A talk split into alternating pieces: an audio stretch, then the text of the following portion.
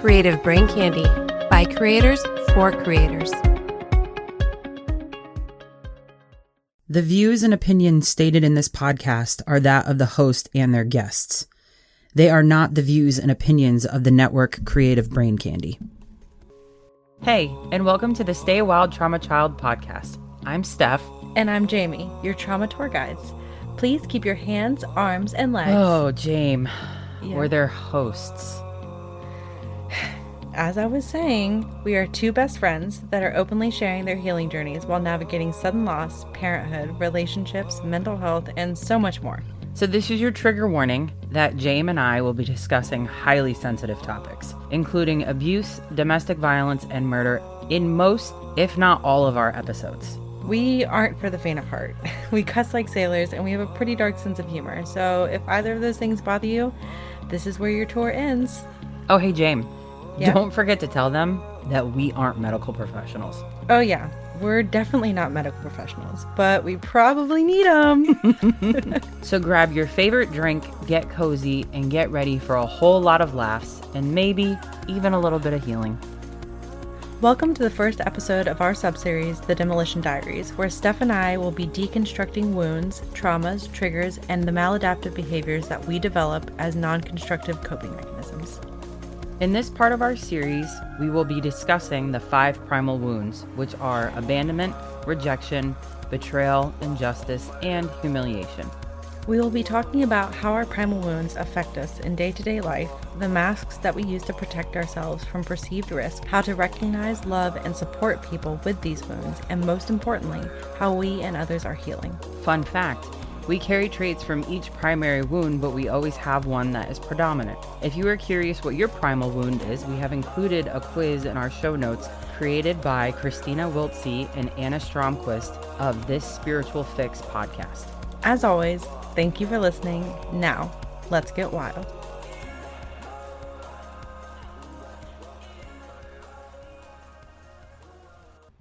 Now, as soon as I hit record, we're just like crickets.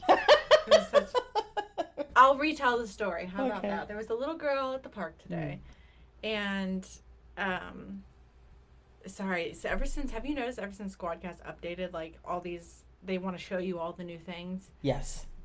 It keeps happening while we're recording, or like while. So I'm distracted. I'm like squirrel. No, I don't want to. Jamie's ADD is showing hardcore. um, but we were at the park and there was a little girl. There's two little girls, sisters, and they were playing with Noah. And like the the one that was closer to Noah's age was like roughhousing with him, and she was totally on his same wavelength. So I was like, okay, cool. Like I'll let like the mom. I was kind of eyeing her before this, and I didn't realize she had the children with her before this for some reason because I was just in my own world studying for this episode.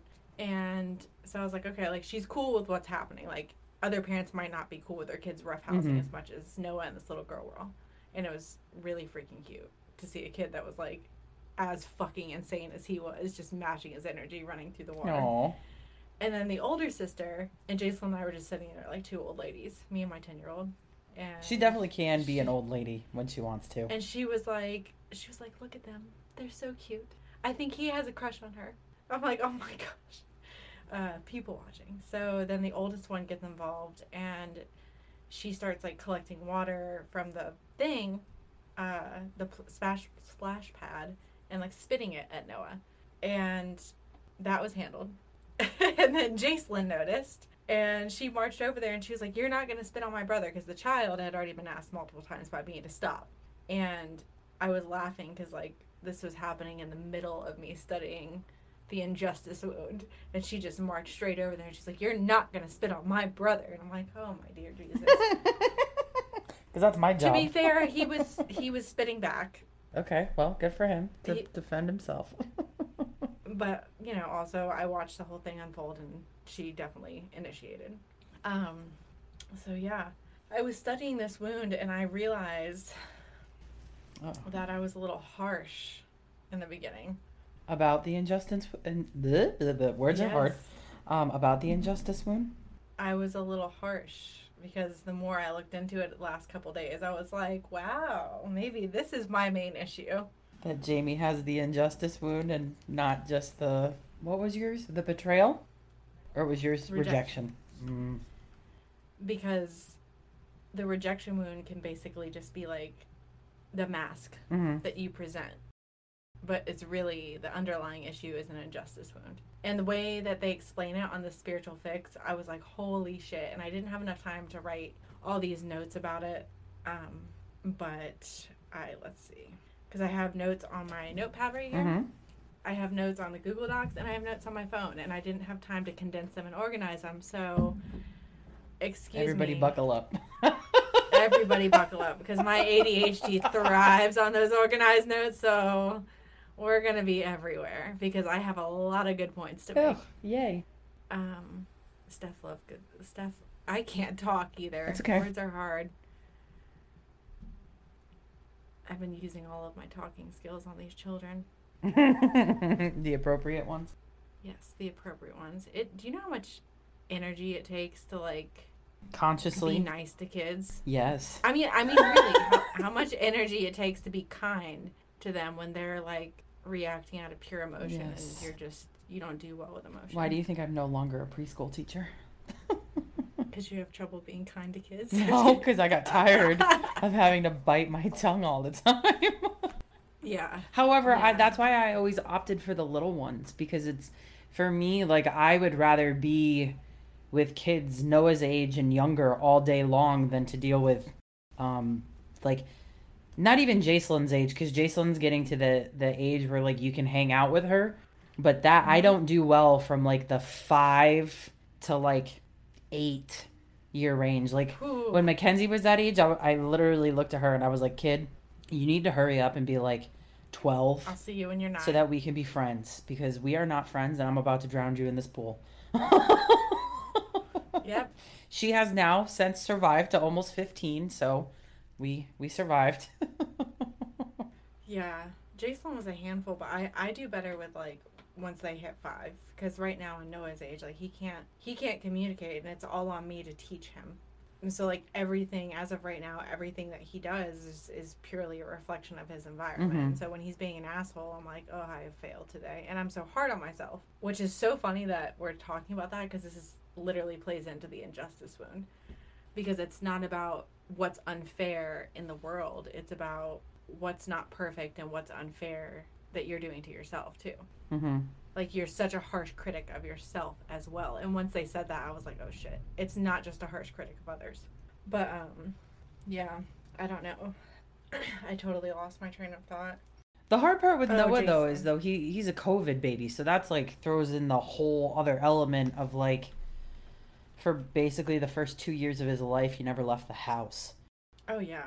Yeah, so it's been interesting basically watching him socialize and I'm proud of how well he's doing. Um but yeah, with Jacelyn, I'm I'm honestly loving this age. Like earlier tonight, she was saying something about Noah and they had just gotten into a fight and I was like, Jacelyn, you're 10 years old at this point, you, you know, you've learned the skills to not engage with him. And I try to use bigger words because not bigger words, but like the correct terms. And she was like, "Yeah, but I don't know how to da da da da da." And I was like, mm. I was like, weaponized incompetence. I said, you do know how to do it. I've watched you do it. You're basically trying to convince yourself and everyone around you that you don't know how to do it, so you get out of the responsibility of doing. it. Mm-hmm. And she sat there for a second, and she's like, "Well, you're right, but." And I was like, Let me "I tell love you this how age. you're I fucking, I fucking love this age so much." Because I can have educated arguments with you instead. Yeah, yeah. I mean, she doesn't, and she doesn't argue back. Like if I'm kind to her, if I, like you can be stern, but you can be kind. She's also ridiculously smart. Like, It's annoying how smart yes, she is. it is. it always has been. And what's concerning, and I don't mean this in a comparison way at all, is like Noah is smarter than her in some ways, and so I'm worried for my future. He's smarter in like the um I'm gonna survive and I don't need you to do it. Where Jacelyn's like, I need you to explain like she needs more of the roadmap and Noah's like, fuck the map, I'm gonna write my own goddamn map. Yeah. So Noah's innovative. Like, yes. Noah's innovative. Oh my God, is he innovative? And Jacelyn is more emotionally intelligent. Like you can speak to her like a child, and you can explain things in a chi- in a child appropriate way, and she knows how to read between the lines. And you're like, I didn't mean to tell you all that. And she's like, Yes, but I gathered all that. She's also and I'm like, Fuck. full blown Pisces. I know. And he's a full blown Aries, so. I have polar opposites, and I am a Libra, wanting balance. yeah. Um, And then I found out the other day because she wanted a Co-Star, so we downloaded it on her phone. So if you get a friend request, it is Jacelyn. And she's like, I want to know what my sun and my moon and my rising, and I want to know all the houses. And I'm like, girl, I don't know enough to explain this to you. Like, let me just help you out with a Co-Star, and then you can sit and read about it all day. She's like, okay. So we do download it, and for the first time, I see that she has Virgo and Scor- Scorpio as her moon and her rising. and I'm like, I look at her and I was like, I'm I'm so sorry. Like you are so angry inside, and emotional. but all you can do is cry on the outside. Like I pray for her first boyfriend or relationship. We've been saying Like, that oh, forever. Like, God bless the man. The amount of anger in that tiny body, huh. and it, all it can come out is is like sadness. And I'm like, oh dear. We need to teach you early on that sadness is, or that anger is sadness's bodyguard. Mm-hmm. Absolutely. it absolutely is. Yeah, no, I, I see a lot of my injustice wound in Jacelyn just because I'm not going to pretend that my children don't have wounds. You know, they do. I've created them. They're there, or they've been passed down through events. So it's been interesting studying this one because I'm like, it was the one when I when we first started studying this. I was like, ew, it's the most hated one. Everyone hates the person with the injustice wound because they're the most unfair wound. Like, and then I'm like, wow, that's kind of my main one after studying. Really? Why do you say that? Yes. Do tell, Jamie. Spill the tea. it's hard to explain in just like one sentence. Um, but basically, it's, it's let me see what I wrote down. Deep down, they believe that if they don't maintain perfection, like within themselves and like around them, That's all you had to say. that that they're not worthy. That's all you love, had to say. That they're not worthy. Right? Yeah, it's like if they don't get it that right. they do not maintain perfection, that was it. That, that was it, James. or if like you don't deem yourself oh. useful or i read this other note that was like oh god see here's the unor- the disorgan unorganization? Whatever word Disorganized, is the word. unorganized. things have to make sense and they have to be logical. Um, they have a very rigid way of thinking. And i use i'm i've gotten a lot better but like this was a hundred percent me.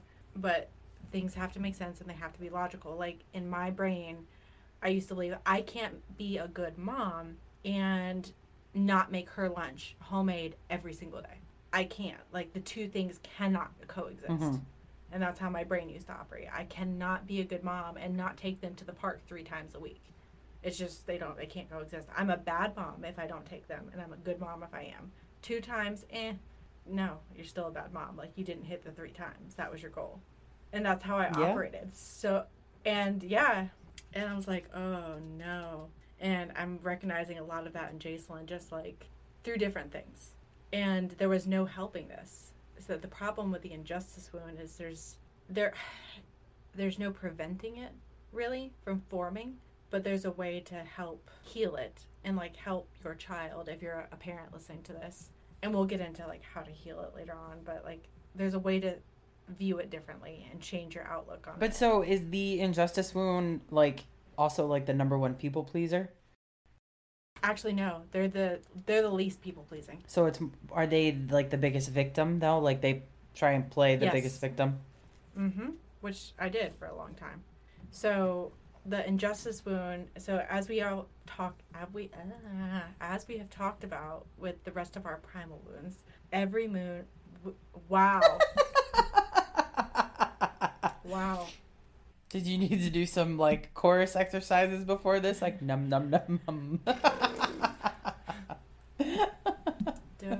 I, Do, I can't even think of them. sol, la, ti, do. I can't even think of them.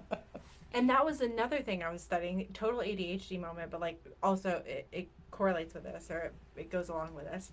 Is that in people with the injustice wound, like they pride themselves on their knowledge and their memory of things because everything is logical and they pride themselves on knowledge and not feeling. And I beat, I bet, I beated, beated, beat myself up. Beat yourself up.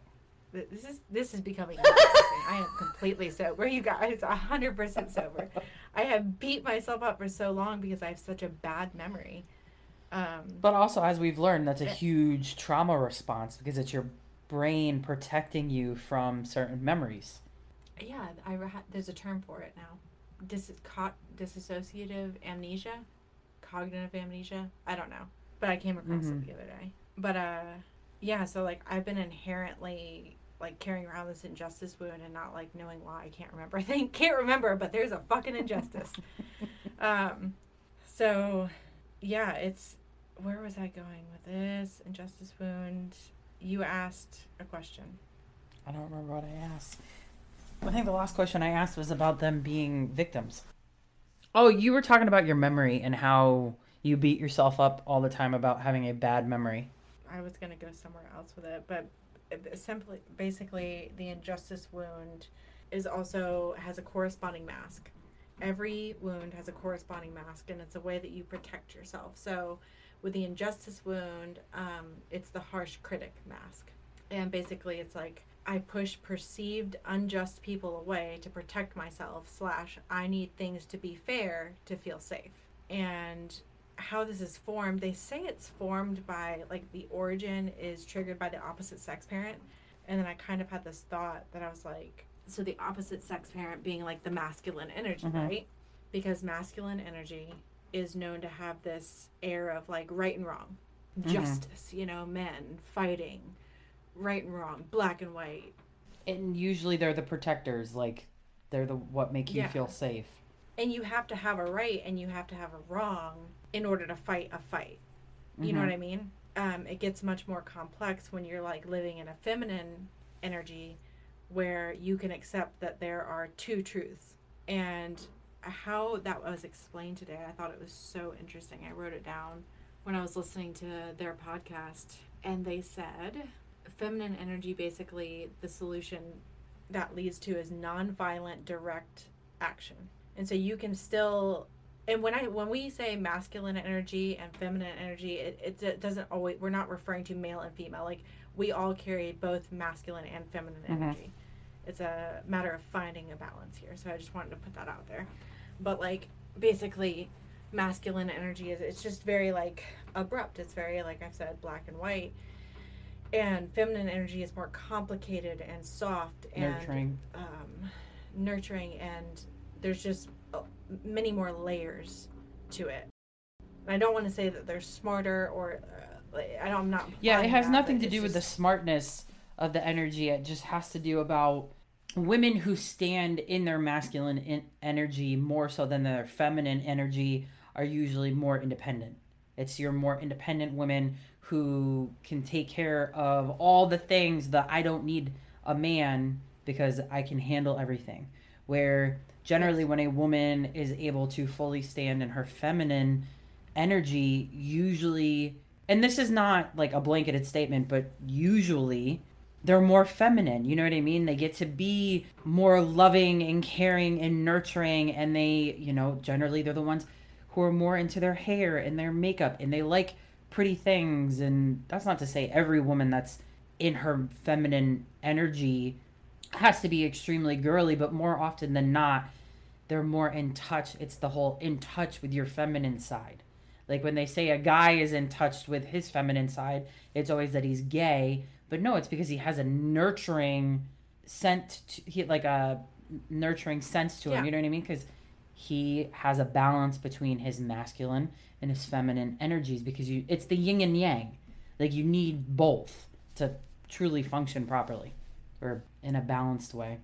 feminine energy can be perceived as like weak or codependent because we have been systematically like kind of conditioned to see strong as like loud and physical. And and what I've been learning through all of this is that feminine is just as strong if not stronger. And this really like put the nail in the coffin today when I heard these comments and how they were talking. They told this beautiful story about this man who like actually I don't want to say infiltrated, that's not the right word, but he infiltrated because I can't think of a better word, the Ku Klux Klan.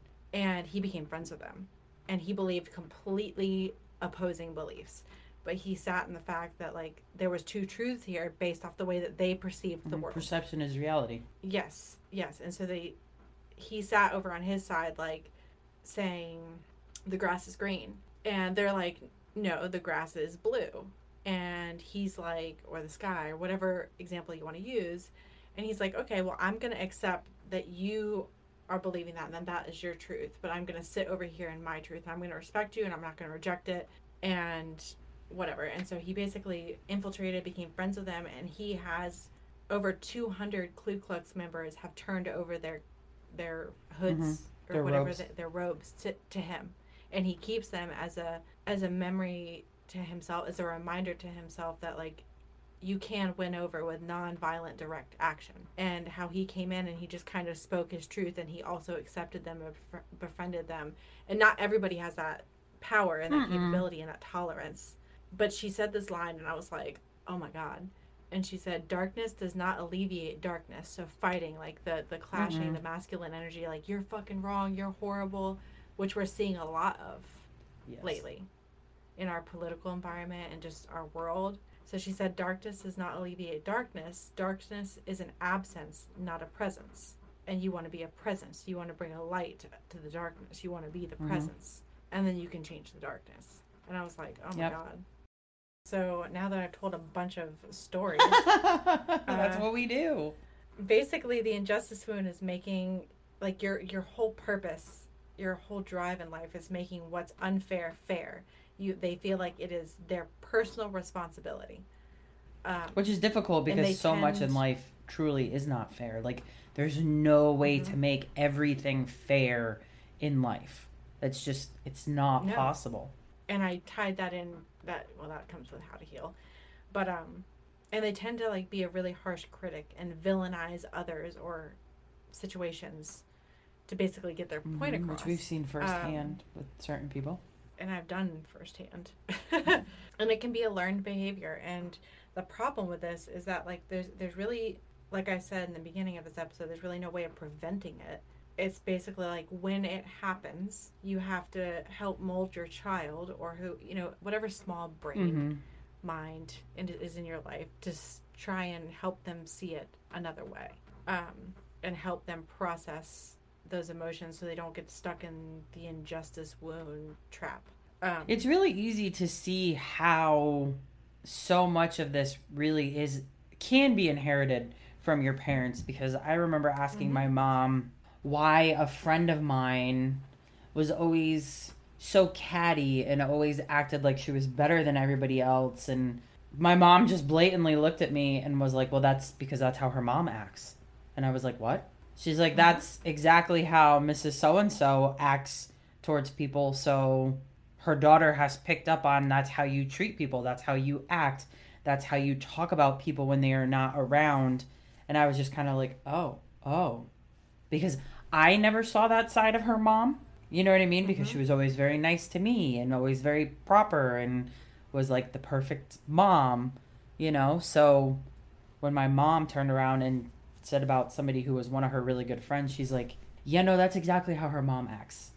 Her mom talks about people like that. Like people truly don't realize how much your kids absorb your personality or pieces of your personality. so yeah if you grow up with a scarcity mindset and you're constantly hearing your child like we don't have money because of the government and da da da da da da like now while that may be partial that's my injustice when speaking never mind i'm gonna shut the shut the entire What? fuck up because that's not i was gonna say while that might be partially true people are really financially struggling because of the economy and the government right now but i'm not gonna put my opinions into Yeah. this but so i'm trying to say if a child grows up hearing we don't have money and it's because of the government and it's because of this they'll start developing this in, this injustice Mhm. wound like life isn't fair it's happening to me not for me and it's just everything is unfair and they learn to start placing blame on everything that is not them. Now the thing here is i would like to for our listeners separate that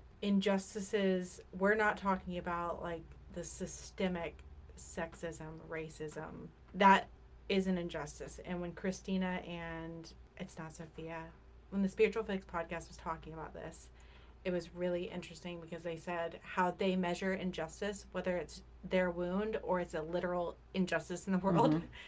is they say if this happened to a hundred people, would all most to all of them react and feel similarly, or is this or would they react differently? And if they reacted differently, then this is my wound, and if they react similarly, then this is probably an injustice, a legitimate Mhm. injustice going on in the world. It isn't my wound. It is actually a problem, um, because that's where the lines can get blurred. You know, I don't want I don't want to hear, or I don't want to put out that like you need to be accepting and and tackle everything. I, I you know there are injustices out there.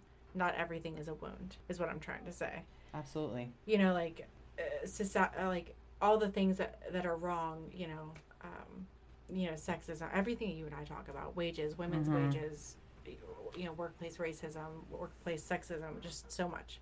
So we're talking about like the interpersonal injustices. Yes, like the woe is me, and I, I need everything to be fair, and you know, Bobby got three more brownies than I did, and you know that Yes, kind of thing. Exactly. Like, and we're not, and and it's not a matter of like equality either, like taking away equal rights of things, but it is a matter of like, it, it's it's no, it's like my mom always told me growing up when I would be like, it's not fair that John gets to do this. And she'd be like, well, when you are his age, because he is four years older than you, yes, you will get to have a later curfew and you will get to do things that your brother gets to do now. Like, those were quote unquote injustices in my life A when perceived Yes. injustice. so you know like yeah some some things in life are not is not fair are not fair you know what i mean? Like Yeah. but we're not like you said we're not talking about the things in life like racism and all that in this sense of an injustice. It's things that you believe are an injustice in your world. Yeah so you know thoughts similar to like i can't i can't work because my kids are at home screaming and this that and the other. It's it's basically just a bunch of excuses um, and it's not fair. It's not fair that i can't do this. And it's like no no you can't do this because you have poor communication skills and you don't make plans and you you you know use your time poorly. Like that's really the truth here. You are in doing an injustice to yourself and refusing to see that. You're still placing the blame and where you kind of like level up. And this is not a level up. This is not a glow up. Is when you stop blaming others and you kind of turn that inward and you kind of go through this odd transition where you, like you first started out blaming others and then you start in that fun period of blaming yourself and a lot of self-hatred. And then comes the phase of like i can control this. I have control over this um, and it is not unfair because i can make it not unfair. And I will be okay if it ends up being unfair because not everything is black and white and you have to train your brain. The world is many shades of gray Mhm. and you're living in it. But how this wound develops like I've been saying like it's it's not something that you can really prevent because these people's lives are literally littered with injustice like I would tell you that story you know, I would tell you stories and you're like, wow, that really that really is not fair. And because I wasn't molded to look at it and view it and handle it and process it a certain way, I ended up blaming a lot of other people because that's the behavior that was modeled for Mhm. me. But these people do they do have things to feel that they were done wrong. You know what I mean? But I think at a lot of times, like you you said before, there's no accountability on their part. They're a lot of times they're always looking to place the blame on somebody else, but they're not necessarily looking to say like, what was my part in this? I'm talking about how, yes, yes, you're 100% right in adulthood. I'm talking about more so like as a child, things that were out of your control and when this wound. Oh. I got I got what you're saying. Yeah. there was a lot of things that happened and it's like you watched how you know okay my my dad and my mom split up and or my stepdad and my mom split up and all the blame was placed on him and everything was just blamed on him. And i felt like it was so unfair my life was completely changing and i was having all of these feelings as a young child as a teenager and all i observed was my mom placing blame. You know and this was the adult this was the person that was supposed to model healthy you know emotional processing. And so that's how my brain started to learn how to process things. Um, there was no accountability. You know, if you're going to have those open and honest conversations with your child, like if they are experiencing an injustice with you and going through an injustice with you, and you're going to be open with your child as much as to blame the other parent or whatever it may be, that's where the wound starts to form. And it's not always the other parent. This is just an example. Like, just there's tons of injustices we can experience. Um, but if you're going to be that open, you also need to show your child that you can take accountability and you're not a victim here and like shit happens, but we're gonna be okay. Mm-hmm. Um, so basically, injustice wound, people feel that they were treated unfairly or something was taken away from them. And that can happen through death. It can happen through, I mean, we experience, not a single person on this planet hasn't experienced an Mhm. injustice in their childhood and up until now, obviously. And that's what I mean by like, this is not preventable. Like, we are all going to be, to experience this, but it's preventable the wound forming is preventable by how the person caring for the child It's funny that you say that because as as you're saying that, I'm reading this one thing that you have written down, and it says your opinion in your space wasn't given equal measure with someone else. And the first thing that comes to mind for me, and this may not uh, register for you because you didn't grow up with a sibling. Like I know you have half siblings and step siblings, but you didn't grow up with siblings. Um, in the same sense that like John and I grew up, and I remember like, and even you've talked about how you've parented Jacelyn one way, and your parenting style is very different with Noah, and Mhm. like John will say stuff about how I was raised versus how he was raised.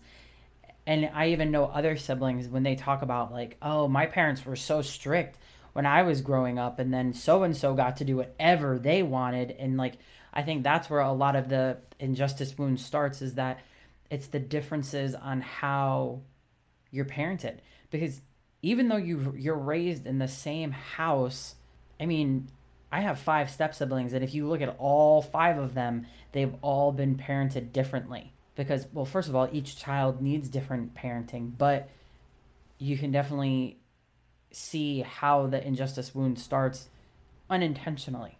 You know what I mean? Yeah. Because, I mean, let's be honest, parenting is trial by error. Like, nobody knows what the hell they're doing straight out the gate. So you hope the more kids you have, the better you get down the line. As the years go, you know what I mean? Like, I'm done. I'm done. So this is good as it.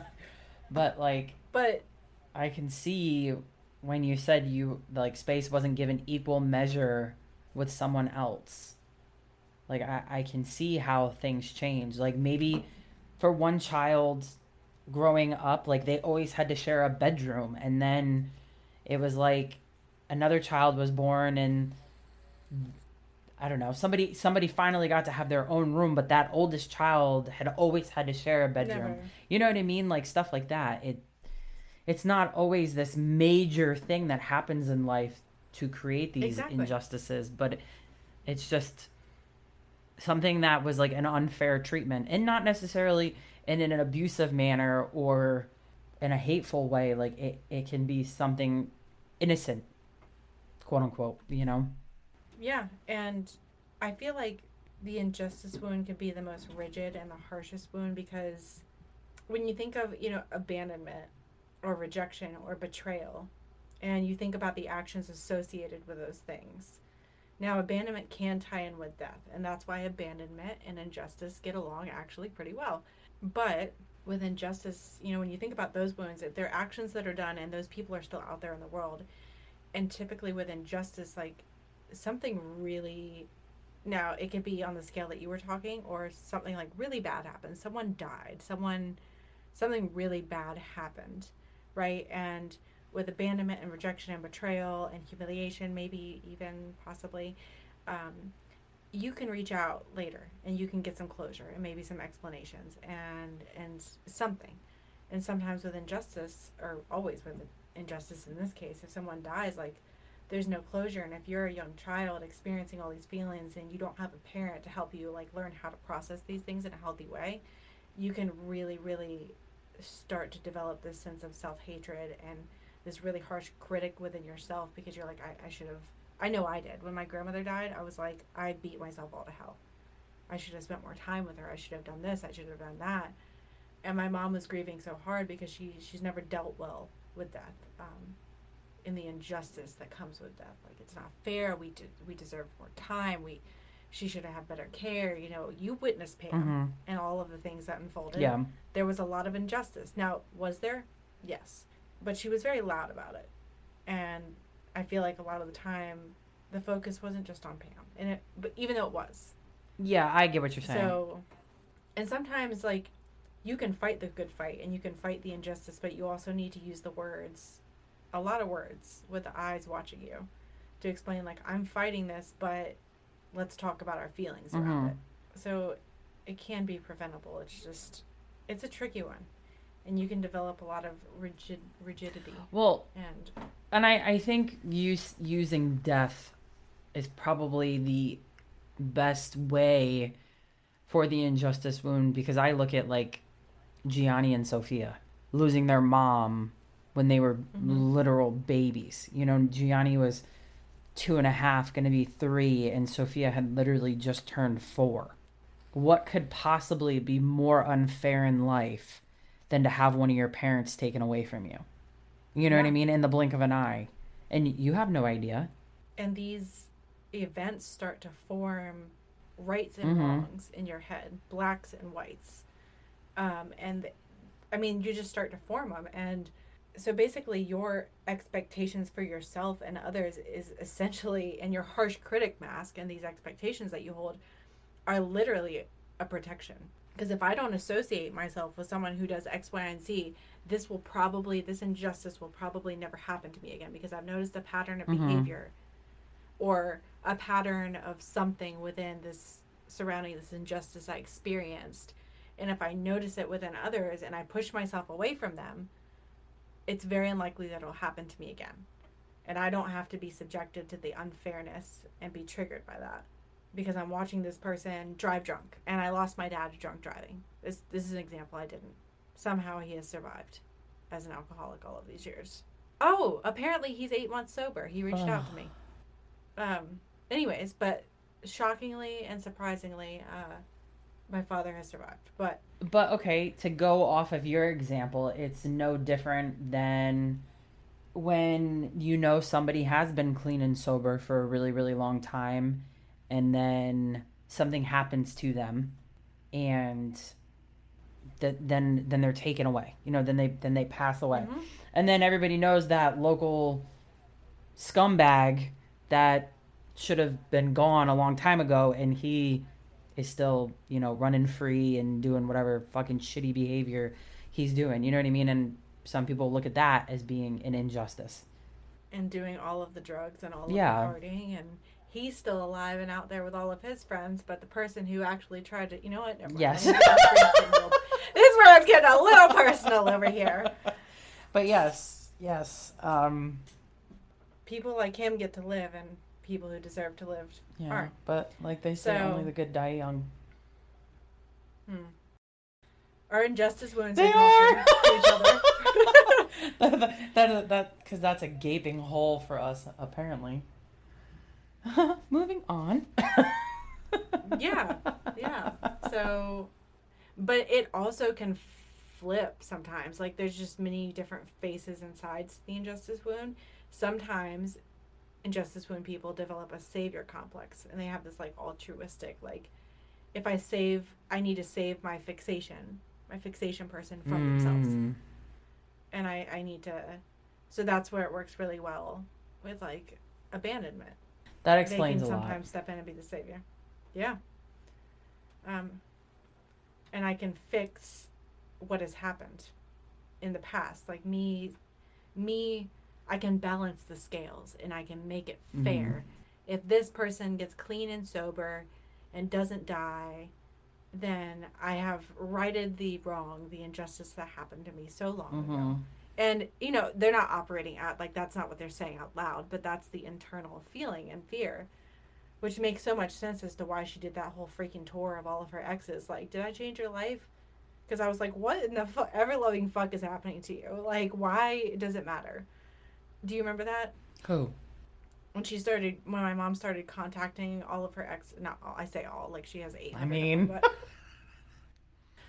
jesus christ stephanie when she started contacting her exes and you know what you live closer than i do so talk all the shit you want if she can more easily show up to your door. Good luck. Um, but no, and she she only went around to like two, one, I don't know, and she's like, I just wanted to know if I made an impact, and I'm like, it's clear that you didn't, and you just kind of need to accept that, you know, like he's still drinking, he's still doing drugs, like he was on and off sober for many years, um, he's still very much the same person inside, yeah. like you didn't make an impact, and that's if you had made an impact, y'all would probably still be together, or he would have gotten sober. Yes. Like, yeah. If you make an impact Yeah. enough for somebody to change their life, you fucking know it. That's not something you have to question. You and I both know firsthand what it is like to have such an impact on somebody's life that they literally want to give up everything they've ever fucking known and start over. Like you don't we Mhm. don't have to question that if we had an impact on somebody's life. But yeah, I think what I was saying is I think, you know, you and I have talked a lot about how like my main thing for years is I always come back to I observe how they handle others and like what they do and what they say. And that's my basis on whether I choose to be close with them or not. And that's literally the injustice wound. A hundred percent. I judge people based on how they act and what they say. I mean, so I guess we all have a little bit of it, but I, I will literally reject people and not talk to them anymore if I'm like I don't like what I see, I perceive it as right or wrong, and I don't want that in my life. So, but I feel like everyone does that to a degree. I think we definitely do it more now than we ever did. Because before I think we were willing to tolerate a lot more bullshit than we are now. And now we really don't tolerate any bullshit. Very little. Very you know. Mm-hmm. I think part of that also comes from the fact that like when you're younger, you want to be friends with everybody and you have to have this huge group of friends and you got to be friends with everybody and accept everybody and as you get older, you realize it really goes from quantity to quality. Like I'd rather like Logan said, we'd rather have your four quarters, you know, and Mm-hmm. and not have you know 15 fake friends and only have three really good friends i would rather you know what i mean have a smaller group of quality people in my life than to sit here and be like wow i have 25 friends and i can't call any of them right now when i need something. That's you know like so I, I think that's a big thing is like as you get older yeah you like the one example you've used that like if somebody's gonna be um prejudiced towards gay people like you can't be friends with them like there's i don't think there's Yeah. anything wrong with that i'm the same way like Well, that's a legitimate injustice, yeah I yeah no it, it absolutely is it is because you're and we're not talking about just being gay here. I think if you put a hundred people in a room and you were like, if you were cruel and mean to someone because they're different Yeah. than you, is it right? Is it right or wrong? Like leave out being gay Yeah. or, or race or mean, anything. So it's even it's even like when people use certain words like the word retarded. Like i said it the other day and i was like holy shit did i really just come out of my mouth? Like I, and that like used to be a word that i said all the time like when i was Same. younger. And then i became really good friends with um somebody whose daughter's dual diagnosed with autism autism excuse me and down syndrome like and to use that word like that word was immediately taken out of my vocabulary like and i would not hang out with somebody because you saw how hurtful. yeah and i would not hang out with somebody who consistently says that word it'd be no different than if somebody was constantly dropping the n-bomb like i'm not going to hang out with somebody who's Well- talking like that like And- and to me, just like as a side note, I think aside from injustice, because like, do I think oppressing people with your words and saying those cruel things is wrong and it's an injustice? Absolutely. But on a, like a, a side tangent from that, like I think is a judge of their character and a judge of their level of education and knowledge. yes And I'm like, I just I can't fucking be friends with someone who's that ignorant. I can't. I can't. I can't tolerate even being around them. It's not an injustice. It's just like, and this is so. This little tangent is not even related to the injustice wound as much as it's like, you obviously haven't taken the time to educate yourself on how, you know, those words are so hurtful and harmful to people, and having that in your vocabulary, even floating around in your brain, it's just a waste of fucking It is. space. You could fill your brain with you could exchange those words out for for better where words. so this conversation kind of piggybacks off of the story you were telling about the guy who became friends with all the KKK members. Because Mhm. sometimes all it takes is a conversation and a little bit of perspective because people still wonder how racism in 2022 is still alive and well. Well, that's because there's still people out there that have never had a conversation with somebody and learned the different perspective. They haven't been willing to sit down and open their mind to somebody else. You know what I mean? So I have a really good example of this, and it's going to seem small to some of our listeners, maybe, and I might get some eye rolls, but like, it is as small as this. The other day, a couple weeks ago, I told Zach, I was like, "Did you know that there is a lot of terms that are used today that that come from slave days, like slavery?" And he's like, "No." So I gave him an example, and I said, "I want you to think about this. All I'm going to say is two words, and I want you to think about this." It is now called a lot of contractors are now calling it the main bedroom. It used to be called the master bedroom. Mm-hmm. and when presenting designs to african american people it's kind of a slap in the face because they know. It's such common knowledge among the african american people that the master bedroom is named master bedroom because it was it was for the master of the house. And i had didn't even didn't even like register in my brain and a lot of contractors that care you know are changing the narrative of like how this is the main bedroom period. Um it's not the master. It's not the master bath. It's not the master bedroom. It's nothing. It's the main. And i didn't know that that was so hurtful. And it's just it's as small as that. It's as small as educating yourself. And when people don't educate themselves and they you know they don't some people don't know any but any better and I also kind of, I guess, observe their reaction to that knowledge that I share with them. And if they roll their eyes and they're like, oh, "That's stupid," da, da, da, I'm like, "It's not stupid. It's interesting because someone out there, someone out there is still reeling, you know, from this, and they just hold a lot of pain, and that's okay. It's valid. And if you could avoid that for one person, why wouldn't mm-hmm. you? Well, and I think a lot of people forget that not everybody is raised the same way. We all assume that everybody has internet and computers in their homes, but the but the reality is in 2022, there are still people who do not have internet and do not own an, their own computer. Maybe they don't even have a TV in their house with more than, you know, just the basic cable on it. So some people are still and I'm not making excuses for people, but as we've said in previous episodes, you can't do better until you know better.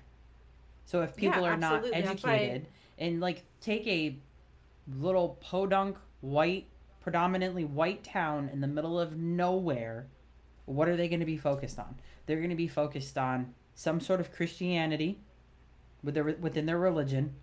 They're going to be focused on whatever roots have been grown in that tiny little town forever.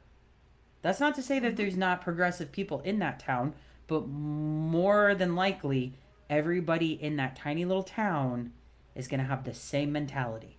And I believe that people that have that mentality have different components to their character. And that's why I give people a chance when they say something, I'll I won't correct them. I don't like using that, but I, I will share the knowledge Mhm. I have learned. And I watch their reaction and if they're open to learning that and they're sensitive to like, wow, that I didn't think about that. That could be hurtful. Um or I had no idea this is crazy, tell me more, then it's like, okay, there's a chance for them. They want to learn more. They want to know more. And if they start saying ignorant statements, I I haven't I can't label that as a truth. So but we're getting into like Yeah. racism and politics where that's an actual injustice, so that's the Ku Klux Klan was a, a touching story, but like more power to him because I don't know if I could be around that. It would be really difficult for me. My masculinity takes over, which I think that's one of those situations where it's the ignorance of the family where it keeps being passed down to generation to generation. You know what I mean? Yes. But I also think so that you know how I was saying in the beginning how it's triggered by the opposite sex Mhm. parent.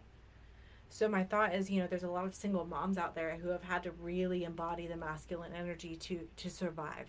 and I think mine developed because my mother has this like hyper independence about her. Um, and she carried a hundred percent masculine energy. I'm talking like I had no fucking clue how to do my hair. I taught myself how to do my makeup. I mean, she took care of herself. Like she was a very clean, you know, shave, you know, wash her face, but she would just wash her face and put lotion on it. That was it. Mm-hmm. There was no like there was no routine, there was no femininity to it. And there's nothing wrong with that. I don't fault her for it because she had no time because she was she had to embody more masculine energy and take charge and bring in the money and pay the bills. Um, so I don't fault her for that, but I was raised with a more masculine energy, so that I think that's that's a component to this. I don't think it's always triggered by for me like it was wasn't triggered by my dad. I feel no injustice by what he did. Uh, was it wrong? Yeah, sure. I had no control over it. I'm over it. It didn't really impact me. When he contacted me the other day and he's like, I don't know why you're mad at me. I just wanted to write back and be like, dude, you don't even spell my name right. We don't really have any real relationship or connection. Why are you fighting for this so hard? It's it's because you feel so much Yes. but can you really truly say that we love each other like i mean maybe as a parent to a child yes but like from a child to a parent perspective from me to him like i truly do not feel any love There's no relationship. because there was yeah and i felt so guilty for so long saying that but it's like i don't know this man how the fuck can i love someone i don't know because i was raised with this masculine energy it's very black and white i think very black and white and so i've come off very cold and I mean, in in reality, how would it be any different, Jamie, if your next door neighbor knocked on your front door and said, "Jamie, I love you"? fucking weird i barely. Exactly. So how is it any and different? you picked and you picked a fight with my my favorite other neighbor the other day so no no Oh, now we're getting like into a whole other topic. Sorry for my example. there's there's no shortage of drama in this neighborhood somebody maced someone the other day What? because You tell the tea. yeah because the, there was a there was somebody who's struggling with addiction Oh. really bad really bad like there's a lot there's a lot here um and he was walking down the street and he's kind of notorious and he tried to fight zach the other night when he got Oh home Jesus. He like took off his shirt and everything and Zach's like, dude, I have power tools and like I'm fucking tired and I'm trying to get in my driveway, so please move. And the guy took his shirt off. He's like, You wanna go? And Zach's like, I will literally run you out over. I'm so tired. Um, but anyways, no, he was walking past our friends and he called the guy a Hispanic slur that rhymes with chick Mm. and the guy was like, you know, I'm a person of color.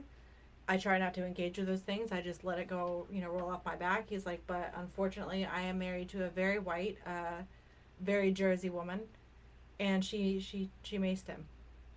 She went down there and she said, "What?" She maced him, and I'm like, "Oh my god, what?" Are, like, I feel like I'm living in shameless. Oh my goodness. Really? I'm- Really? I'm on a very interesting border of safe and unsafe. I hear gunshots every night. Oh no. Yes. I don't like that. I was not informed. I was not informed of that when moving here. Like, we go if you go this way, that's the Simba. That's the Badlands, and then if we go this way, it's like very rich, very nice, and I'm like right in the middle, where it's like a mix of both. Like you see people that are definitely on some heavy drugs walking down the street. You see needles in the grass. Like it's it's pretty. It's pretty intense here. Oh, This is a part of my character I hate that for you. I do love it though, but it's also very Eye-opening. It's just it's a, whew, yeah. It's it's definitely eye opening, Mm-hmm. but it's necessary. But also like, Jacelyn's school, I got her school supply list, and she only needs four things, whereas in North Carolina, we needed like eight hundred. But everything here is funded. But so it's also a an eye-opening thing about conversations you have to have with your children. yep, don't pick up needles in the Yep, grass. don't touch that. if you see if you see someone walking towards you on the street like you just you got to walk the other Mhm. direction um like if you know they've but they can clearly not noah as much but jacelyn clearly can identify someone who's on drugs. And that's sad. At ten years old, you shouldn't have to Yeah. worry about that. yeah yeah and some of them are aggressive so she's learning how to like use her voice a little bit more, you know, by watching me being like, nope, no, thank you. Please get away from my car. I don't have any money for you. Um, because they built, they gutted out like a motel a mile, a mile from our house, and all of the homeless tent city is now living there. And they don't require drug tests to stay.